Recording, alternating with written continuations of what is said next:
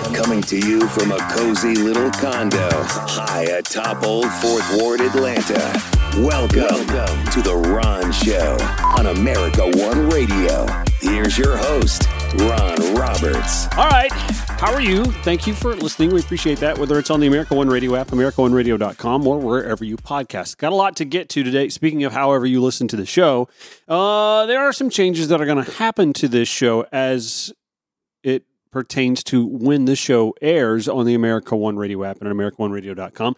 And I'll dive into that a little bit. Not sure I can give specifics just yet, but suffice to say, uh, there'll, there'll be some changes. And if you listen routinely, weekdays 5 to 6 p.m., no problem. It'll still air weekdays 5 to 6 p.m. However, there's going to be a version that will air earlier on the America One Radio calendar uh, weekdays.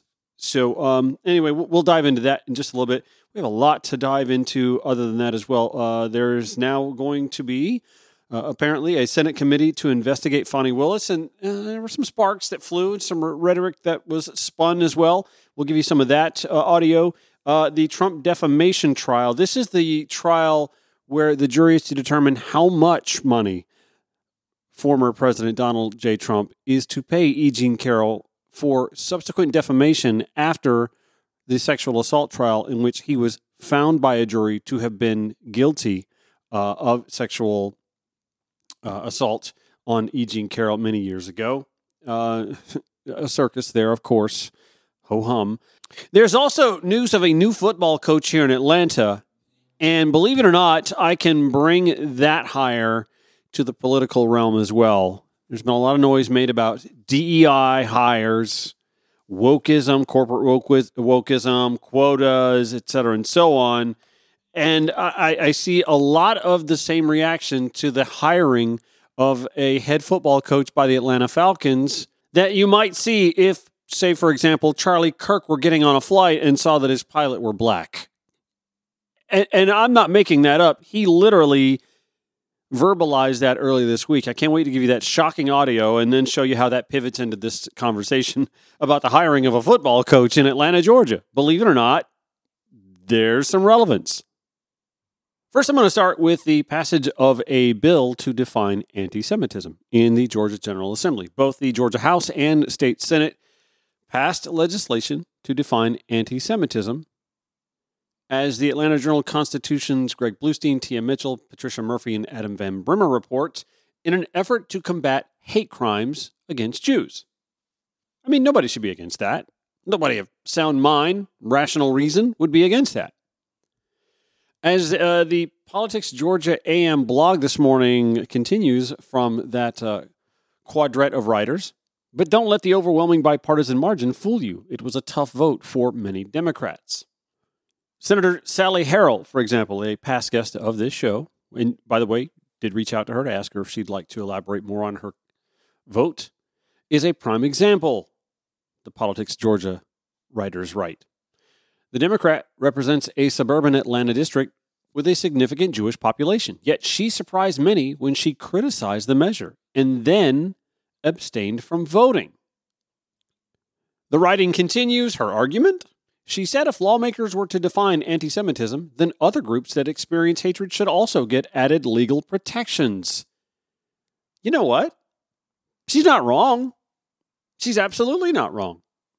You're hearing that from the voice of someone who I hope you listen to often, whether it be on this audio channel or podcast, who happens to know a little bit about hate speech and being on the receiving end of it. I am, after all, a 49 year old gay male in Georgia, lifelong Southerner. I know a thing or two about hate speech. Senator Sally Harrell said in an interview with the Atlanta Journal Constitution that Islamophobia should also be addressed. And she's not wrong there either. The quote I think if we had both at the same time, both groups would have felt heard and it would have decreased the amount of hate. Here's what I don't get this column that the AJC put out this morning continues. Furious Jewish groups openly talked about a potential primary challenge to the third term lawmaker. Senator Sally Harrell, who was elected in 2018 amid a wave of Democratic gains in the suburbs. Why? She's not saying that she's against some sort of codification of a measure defining anti Semitism. She's asking, why are we only focusing on anti Semitism when we are devising definitions for hate speech? Let me pivot to the House, where the one and only Palestinian American serving in the state legislature released a statement. That would be Representative Ruwa Romman, who, by the way, we will have on the show Monday. Looking forward to that. I adore her. She's such a sweet lady. Her statement reads The rise of anti Semitism is a very real threat to the Jewish community in Georgia and across the country. It's so important that we do everything we can to protect Jewish Georgians from hate and violence. The reality is, I am all too familiar with death threats and harassment because of one's ethnicity and faith. However, HB 30 simply does not address the current threats to the Jewish community. Not only does this bill not help, but it is also harmful. Although the House passed a better bill last year, the Senate restored the harmful language. I am dismayed this important endeavor has been hijacked this way. Representative Romman, Senator Harrell, not the only no votes back to the AJC. One of the five no votes was uh, State Representative Becky Evans, who was drawn into the same Atlanta based district as State Representative Saira Draper. A yes on the issue. They write expect the rift to factor into their primary battle this year. Another surprising no vote, the AJC writes, came from State Senator Ed Setzler, an Acworth Republican, who long argued the legislation was, quote, fatally flawed because it contained a definition of anti Semitism he said was too broad. On Thursday, he voted yes on the measure. Again, th- this legislation received broad bipartisan support. There were just a lot of questions, mostly on the left, but some on the right, about the language, the timing, the ironically lack of inclusivity. You heard some concerns from a Republican representative in the legislature uh, about the definition of anti Semitism.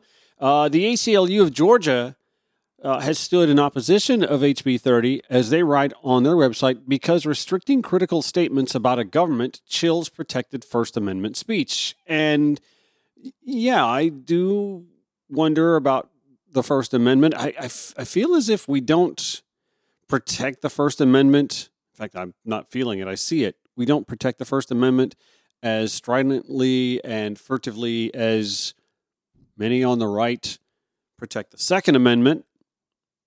That being said, when you look at the International Holocaust Remembrance Day, is that is their their their definition is the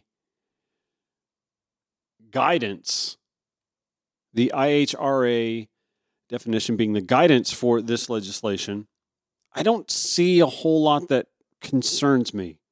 Uh, it sticks mostly to defining what anti Semitism is a certain perception of Jews, which may be expressed as hatred toward Jews, rhetorical and physical manifestations of anti Semitism directed towards Jewish or non Jewish individuals and or their property towards Jewish community, institution, and religious facilities. And they even give guidance um, and examples that serve as illustrations. And for those that are concerned about being uh, critical of Israel, well, actually, in the first paragraph of their illustrations, they speak to that. Manifestations might include the targeting of the state of Israel, conceived as a Jewish collectivity. However, pay attention here criticism of Israel, similar to that leveled against any other country, cannot be regarded as anti Semitic. I'm going to read that to you again. However, criticism of Israel, similar to that leveled against any other country, cannot be regarded as anti Semitic. As long as we agree on that, I myself could get behind HB 30. I, I think HB 30 is exclusionary. It doesn't address, as Senator Harrell pointed out, it doesn't address Islamophobia.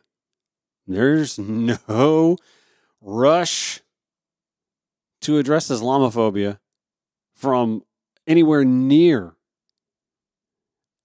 a similarly sized bipartisan batch of legislators. Nor is there a lot of energy towards addressing homophobia, anti Asian sentiment. Where, where's the bill? Xenophobia of any kind.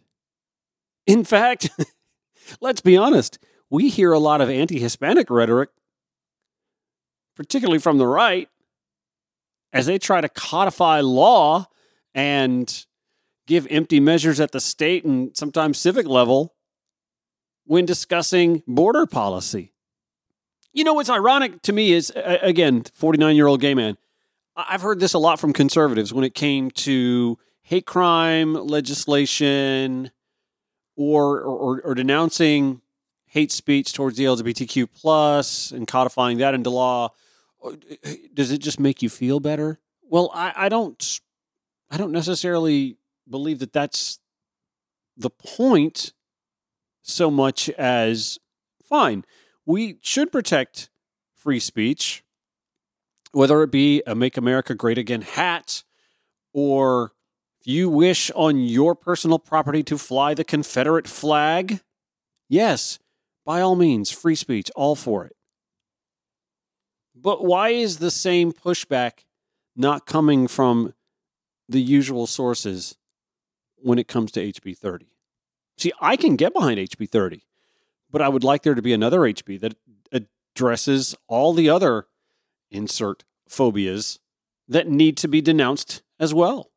Let me also say, by the way, that I don't really feel like this sort of legislation is targeted at hate groups that are mostly left of center either. But I do think that the utter lack of action when it comes to similar legislation to address anti Hispanic xenophobia, Islamophobia, homophobia has a lot to do with the ideological alignment of those that such legislation would target. All right, the Georgia General Assembly had more work to do today. There seems to be an issue with ranked choice voting, unless it's for the military serving abroad. And there will be some more oversight, apparently, in the Senate aimed at Fani Willis when the Ron Show returns on the America One Radio app, AmericaOneRadio.com, or wherever you podcast. Welcome back to the Ron Show. Back to the Georgia State Senate, where for a few more election denialism, red meat lobs were made. There uh, was a vote allowing the uh, new election board to oversee Secretary of State Brad Raffensperger and his election oversight, even though the fact that the bill's author is a little uncertain over its constitutionality. Anyway, that vote along 3019 party lines for Senate Bill 358 uh, is now being sent to the House for more debate. They also voted along party lines, 31 to 19 party line vote, to ban ranked choice voting, uh, unless you're overseas and in the military. Um, let me let Senator Elena Parent fill you in a little bit on that. I view SB 355 as the latest part of the disinformation campaign about elections, and therefore another effort to undermine faith in democratic principles and systems. Before we pass any legislation, we should ask ourselves what is the purpose of the policy under consideration? One key question might be Does this policy banning ranked choice voting support good governance? A follow on to that is Is there an actual problem to be solved by the legislation or an issue to be addressed? Here with SB 355, the answer is a clear no. Because ranked choice voting, also known as instant runoff voting, isn't legal anywhere in Georgia today, with one exception the military. because that is a very practical way to allow members of the military who are serving our country all over the world to exercise their fundamental right to vote. And every Republican in this body voted for SB 202 in 2021, which provided for ranked choice voting for the military and overseas voters. So to me, that would be the end of the inquiry on this legislation because it's clear that banning something that doesn't in reality legally exist while preserving the only place in the Georgia system where there is ranked choice voting makes absolutely no sense. So now I have to ask why have we come up with this bill? What is the agenda?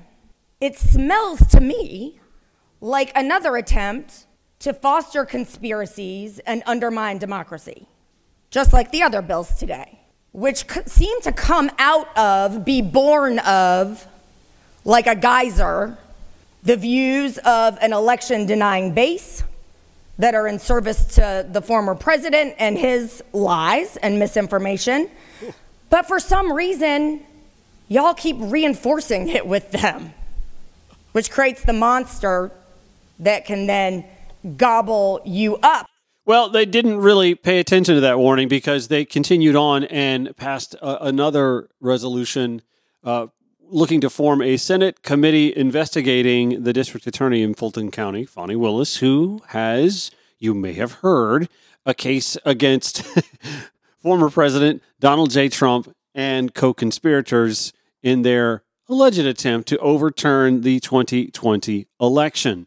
Harold Jones, I thought, made a pretty compelling argument as to being curious as to why district attorney oversight is so important now when it wasn't all that important in the Ahmaud Arbery case. Just look at a couple of issues that have been discussed. One being, should we even call this particular committee? But also some of the issues been discussed as far as what creates a conflict. And it's already pretty much laid out in the law that nothing that's been discussed in the media, et cetera, even creates a conflict of interest or even creates a legal impropriety as such. Conflicts of interest in Georgia, we're talking about from case law, et cetera, one, for a prosecutor, number one, previous representation of a client, you don't have that here. Prosecution of a fact witness against this client, you don't have that here. Prosecutorial relationship with the victim, you do not have that here. Special prosecutors who are paid on a contingency basis, that's the key. On a contingency basis is illegal in Georgia. In fact, paying on a salary and hourly rate is perfectly fine. In fact, you can actually go to the website which talks about special attorney generals. There are 18 attorney, special attorney generals in Georgia today that are charging $250 an hour. That is basically the going rate that is there. And then finally, when there's a question that the prosecutor's motives are to seek a conviction and not to seek justice. Case law has already talked about the fact that if you have um, a relationship, marital relationship actually is permissible. Actual marital relationship is permissible even if you're on the other side. Case law has already said that even if you're husband and wife and one's representing the defendant, one's representing the plaintiff, or one represents the state, one represents the defendant, um, it's actually been ruled that that is actually permissible. Probably not advisable, but the courts have used it to be permissible, saying that a person's professional conduct would trump any type of personal relationship. And so, certainly, if you had this kind of conduct where persons are on the same side, they're both trying to seek conviction, the court would not hold that. But I did want to mention something a little bit deeper and that is to talk about the double standard that I see. And the senator from 26 talked about a little bit. But I want to talk about one that we could have really had an opportunity to investigate. And we didn't. We did pass a good bill out of it, but we didn't investigate something, which was important. And that was when we did with the Ahmaud Arbery situation. We had an opportunity to go and say, let's call a special committee, study committee, to find out how district attorneys are handling cases when they're actually being recused. They recuse themselves from a case but still interjecting themselves within a case. How does that happen? How does it happen that district attorneys are actually taking sides on a particular case, actually trying to influence the way a prosecution will actually happen, even though they've actually recused themselves from the case? In that particular case, you had a district attorney who wrote a letter to the chief of police who said, I'm getting out of the case. He tells the chief of police that he understands that there's immediate pressure on his department to issue, quote unquote, an arrest This is an obvious way of saying, I know the heat is on you to do something on this quote unquote arrest. I know that you really don't want to do it, and now I'm about to give you some backup not to do it. The letter goes on to say that the defendants were in hot pursuit as if they're police officers. They weren't police officers, they were individuals. But he writes hot pursuit. That is on purpose to actually give them the impetus the officers that like police officers. And the intent was to stop this criminal. There was no justification for that. Obviously, Ahmaud hadn't been determined to be any type of criminal. This is in his letter to the chief of police, obviously trying to dictate how this case is going to go. And of course, he did if the video never came out. Calling the victim in the case a criminal, calling the persons who were pursuing him with a shotgun and a truck and hot pursuit is of their police officers. So that is the voice of Senator Harold Jones II, who goes into some greater detail about that. I'll give you today's Senate uh, video clip from YouTube at ronshowatl.com. While we're on the subject of race, let's talk more about race. When the Ron Show returns after this on the America One Radio app, AmericaOneRadio.com, or wherever you podcast. This is the Ron Show on America One Radio. So, I've never mentioned this on this show before, but I launched and moderate a Facebook like page called A Brave Bird Dog, D A W G. Notice that that would include the Atlanta Braves. That'd be the Brave. The, the bird would be usually the Atlanta Falcons, but sometimes the Atlanta Hawks, and the dog would be UGA. It, it was a Facebook page uh, I launched, gosh, maybe a decade ago, maybe longer, to bring fans of all of those teams together to discuss those teams. Mostly Atlanta centric sports fans, right? No Georgia Tech fans. Mm-mm. And I guess we've made some inroads to even bringing in Atlanta United. But for the most part, this is about uh, the Braves, the Falcons, Hawks, and University of Georgia Bulldogs. A brave bird dog. So I moderate that page after launching it, I, like I said, a decade or so ago. And I can't help but notice that as the Atlanta Falcons announced their new head football coach yesterday, fellow by the name of Raheem Morris, that some of the predictable along the racial false reactions started coming in.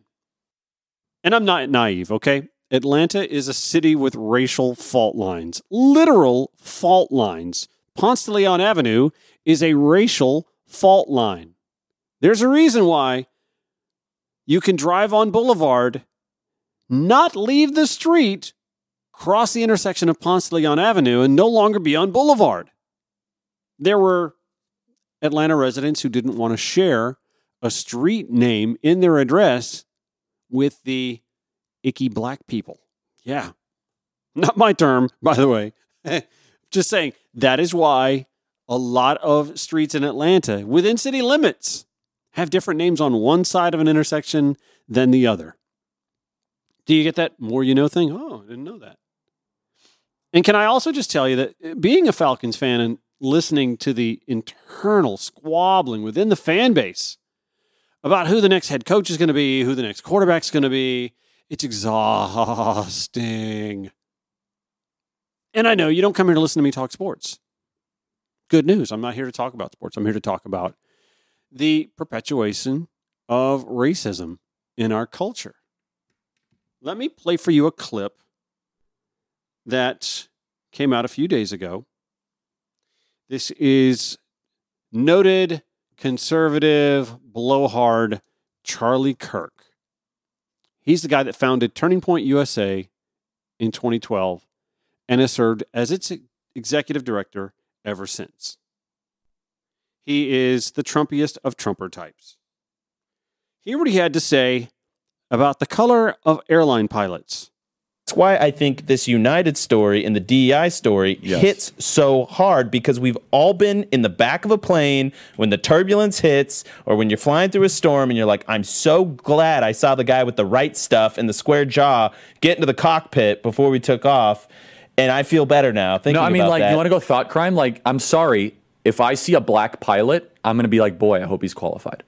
Well, that's the you game wouldn't have done that. talking You wouldn't have. You no, wouldn't and have done that's that not, before. That's not an immediate. No, you wouldn't that's have done that. That's not that who I am. That's No. not what I believe. It is the reality the left has but I, created. I, I'm That audio comes from a video that is essentially a podcast called Thought Crime with Charlie Kirk and Jack Posobiec. Charlie Kirk saying that that's not who he is, that he doesn't look at a black pilot and immediately think that pilot is a lesser pilot because he's black. He is more concerned about what DEI is doing, wokeism to to to to soften corners for folks to skip steps to move ahead based on their being black to the front of the line.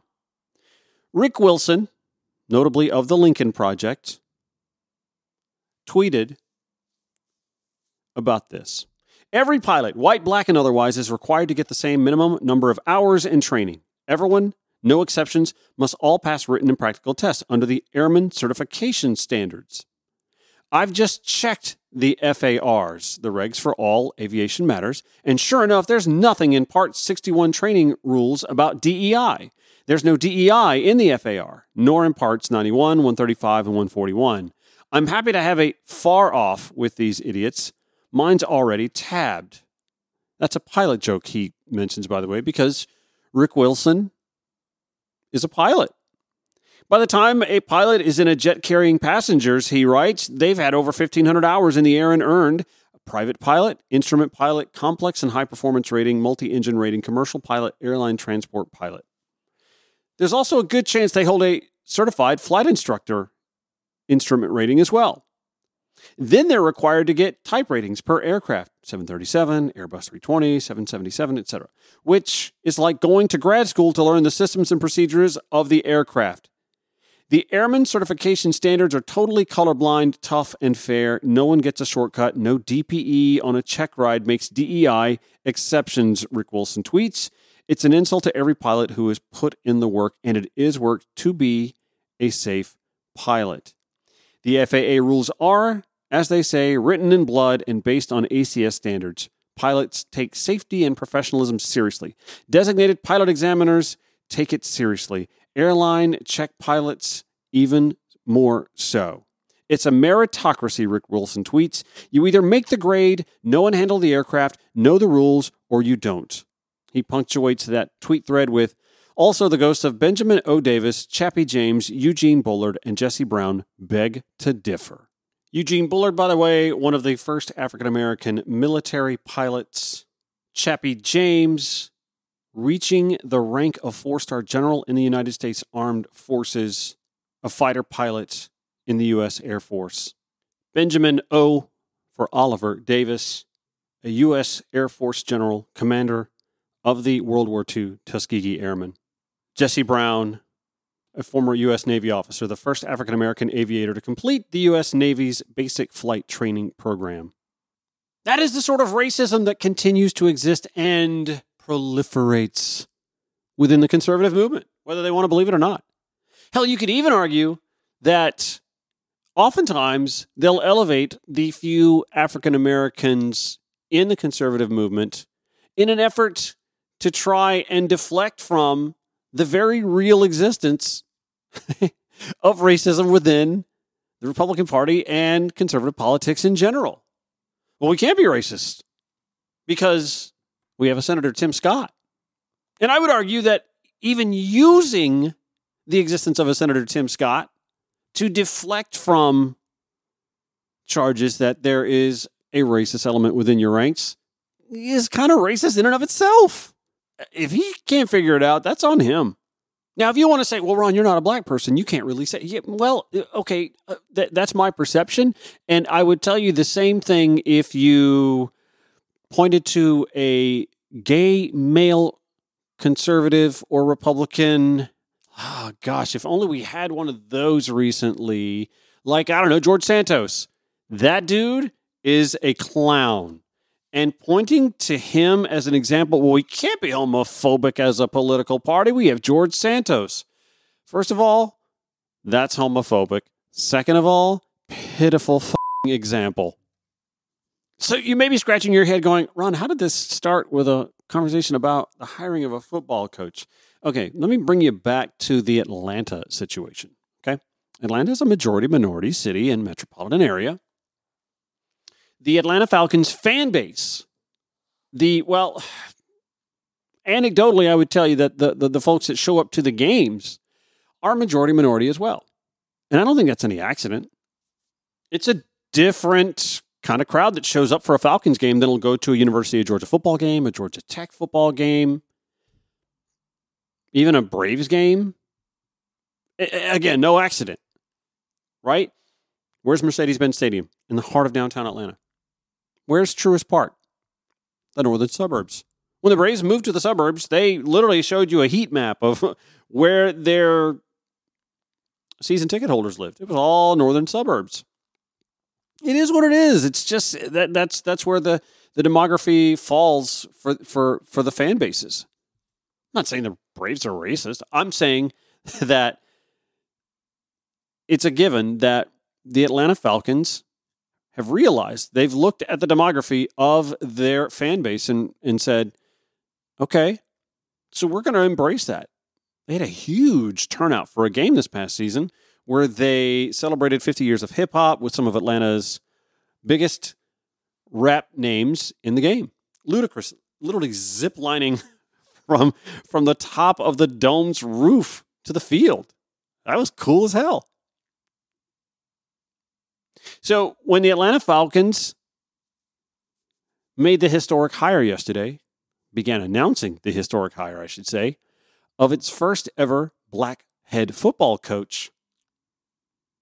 I guess I shouldn't have been surprised, but I somehow wanted to believe we'd move past this.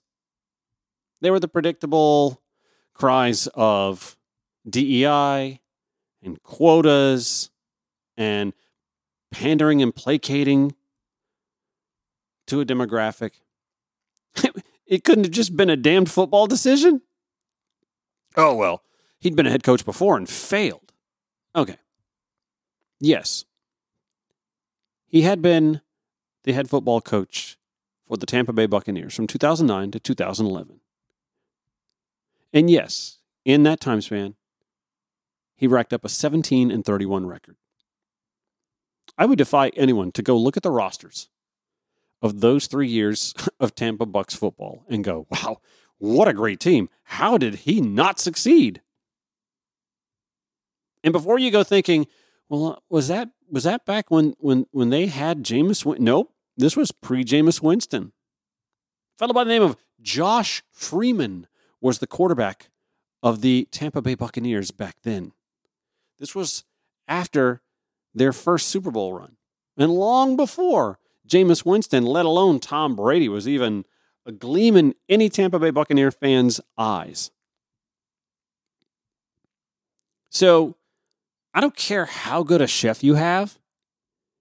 If the groceries in the pantry are awful, well, you're going to get about as well made an awful souffle as you're going to get. And I, I'm not absolving him of coaching decisions that he may have made back then. They may have lost some games that they could have won, and they may have won some games that they could have lost. I'm not going to take that deep of a dive into it. Well, Ron, when he was the interim coach for the Atlanta Falcons, he was only four and seven. Uh huh. And before he took over, they were 0 and 4.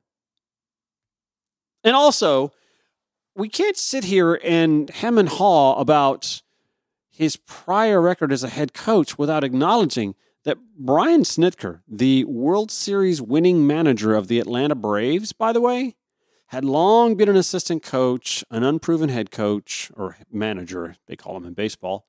And then when he did get the chance, he took over on an interim basis in the midst of a season and went 59 and 65.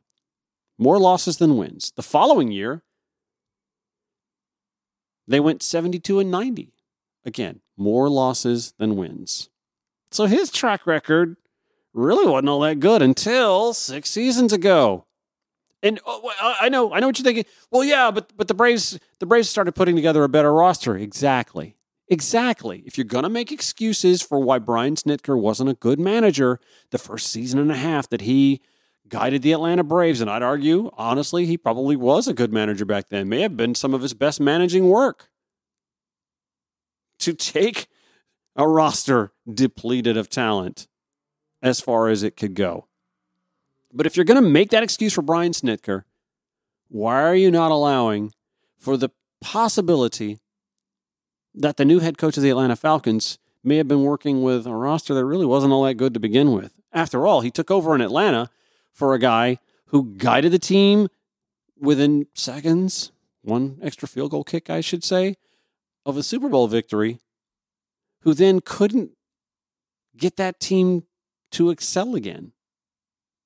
He took over an 0 4 team. And yeah, they only went 4 and 7 under his tutelage.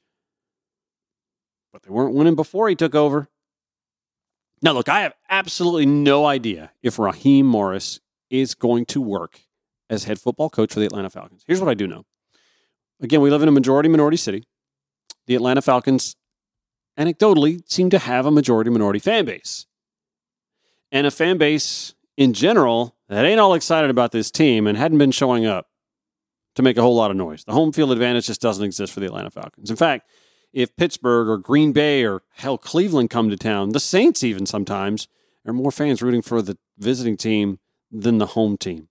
So anything that excites the majority of the fan base and puts asses in the seats to me is a net positive. Now that'll be short lived if Raheem Morris can't get this team to start winning. But I do know this players from across the league, current and former, those who have played for him, those who want to play for him, are all excited about the hiring of Raheem Morris. He's not Bill Belichick. No, he's not. But you know what? Bill Belichick hadn't been Bel- Belichick for the last three years. And for all that nonsense about quotas and DEI, man, what a f***ing insult that is. This guy has toiled as an assistant coach for a while now here in Atlanta, under the LA Rams, who, by the way, went to a couple of Super Bowls with Raheem Morris as an assistant coach, won one of them. So that's three Super Bowls I can think of just in his last two stops.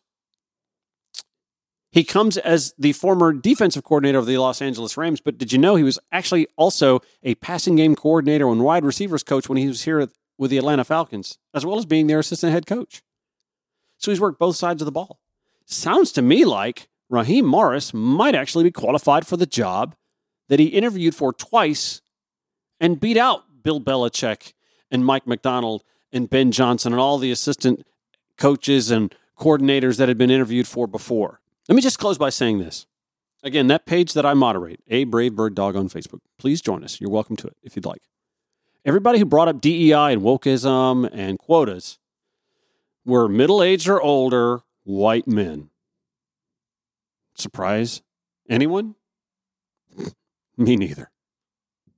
One last segment, The Ron Show, back after this on the America One Radio app, AmericaOneRadio.com, or wherever you podcast. Welcome back to The Ron Show. Last segment for the week. Friday afternoon, shortly after 4.30 Eastern Time, uh, we got word. And let's give it to Lester Holt from NBC News for the report here. We're coming on the air with breaking news. A jury has just reached a verdict, a ruling in the federal defamation trial against former President Donald Trump that was brought by the writer E. Jean Carroll. The former president ordered to pay $83.3 million in damages for the case. It comes months after Mr. Trump was already found liable for sexually abusing and defaming Carroll, who Trump mocked while he was president after she made a sexual assault claim against him. It also comes after Trump stormed out of the courtroom during closing arguments earlier today after Carroll's attorney told the jury that he's a liar and thinks, quote, the rules don't apply to him. Which begs the question first of all, we know he's going to appeal this. Second of all, will Donald Trump be the first presidential nominee of a major party to file for bankruptcy before an election? Uh, he went to Truth Social to say, absolutely ridiculous. I fully disagree with both verdicts and will be appealing this whole Biden directed witch hunt. Okay. what does a civil. Oh, God. Um, whole Biden directed witch hunt focused on me and the Republican Party. Our legal system is out of control and being used as a political weapon. They have taken away all First Amendment rights. This is not America. Oh, by the way, he already owes E. Jean Carroll $5 million from the prior conviction. MAGA nation better start snapping up some NFTs, man. For reaction now, over on Fox News now, this is former assistant, I'm sorry, deputy assistant attorney general. Boy, what a title. John Yoo talking on Fox News. The whole point of this, this enormous damages amount, unprecedented damages amount, is to tell Donald Trump to shut up. Right? If, if you could think of it this way, every time Donald Trump wants to insult Jean Carroll, he's going to have to write a $40 million check for each sentence. Mm. That's how bad this is. Hmm. I, I can't believe his lawyers haven't succeeded in just telling him, look, campaign for president, run for president, make your accusations about a two tier justice system, but leave uh, this alone. Stop attacking people who are no longer public citizens. Stop attacking people where you've already lost and the court has already said what you've done is liable. Because every time he insults her again, he's going to have to cut another twenty to thirty million dollar check. So with that twenty to 30 million dollar check on the temptation of him not not to let this go unanswered he's going to answer he's going to say something his lawyers are going to tell him not to but what is the risk there if he makes no more derogatory comments and just comments on this being an obscene amount of money and keeps it at that then what I think that's okay. He can say, "Look, I think I shouldn't have lost. I think I'm being treated unfairly. Just he has to stop repeating the same things he said before and which he's lost again and again. And I think that's the other message behind this large verdict is not just that he should stop insulting Jean Carroll, but he has to stop disrespecting the justice system. I think that's why the judge wouldn't let him testify. He only testified for what three minutes a few days ago. Right. Why he wasn't allowed to contest things is because by continuing to defy the court by saying these things, he's showing a fundamental disrespect for the justice system mm-hmm. and for the views of his fellow citizens, the jurors. I mean, this is not a judge who's punishing him. This is a randomly selected jury of his peers. Honestly, I just marvel that the rich white guy keeps howling about a two tier justice system when that's exactly what the actual marginalized citizens of this country have been saying for decades, but the party that he has commandeered the last eight years has willfully dismissed.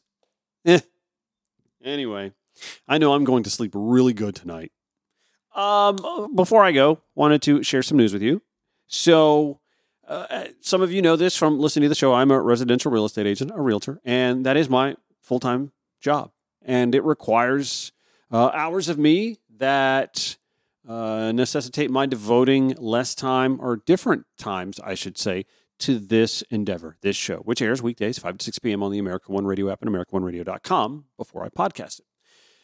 In the coming weeks, and I think we're going to start this on February 5th, the show is actually going to begin airing first in the morning time slot. And I believe we're aiming for 9 to 10 a.m. on America One Radio, AmericaOneRadio.com, with a subsequent replay I believe, in the same time slot, 5 to 6 p.m. So if you're used to listening to this show 5 to 6 p.m. weekday afternoons, that's fine. It's just going to be that this show will air originally in its first incarnation from 9 to 10 p.m. I believe it's 9 to 10. I think that's the uh, time slot we settled on. May change, but I think that's the time slot we're looking at starting uh, February 5th on America One Radio. Uh, why am I doing that? Well, I found that I can work better on this show overnights or early in the mornings and have it air without it interrupting the work that I need to do for my clients, buyers and sellers looking to buy and sell residential real estate throughout Metro Atlanta. And by the way, if you need help with that, feel free to hit me up 404 919 2725. You can text me, you can uh, email me, ron at rononthereal.com, at rononthereal, all the socials. But this also gives us an opportunity to have Monday mornings episodes of The Ron Show actually be more timely because they'll actually be meant for Monday mornings instead of Friday night replays. Make sense? Hopefully so. And hopefully we'll just continue to deliver the same kind of quality conversation that we have developed and harnessed for the last 15 months or so. Just thought I'd pass that on. I'll keep reminding you of that as we get closer to that date. And I think those are the hours 9 to 10 and then 5 to 6 p.m. the replay. We are back Monday. Again, originating 5 to 6 p.m. for one more week. Show notes at ronshowatl.com. Until we're here again, take care.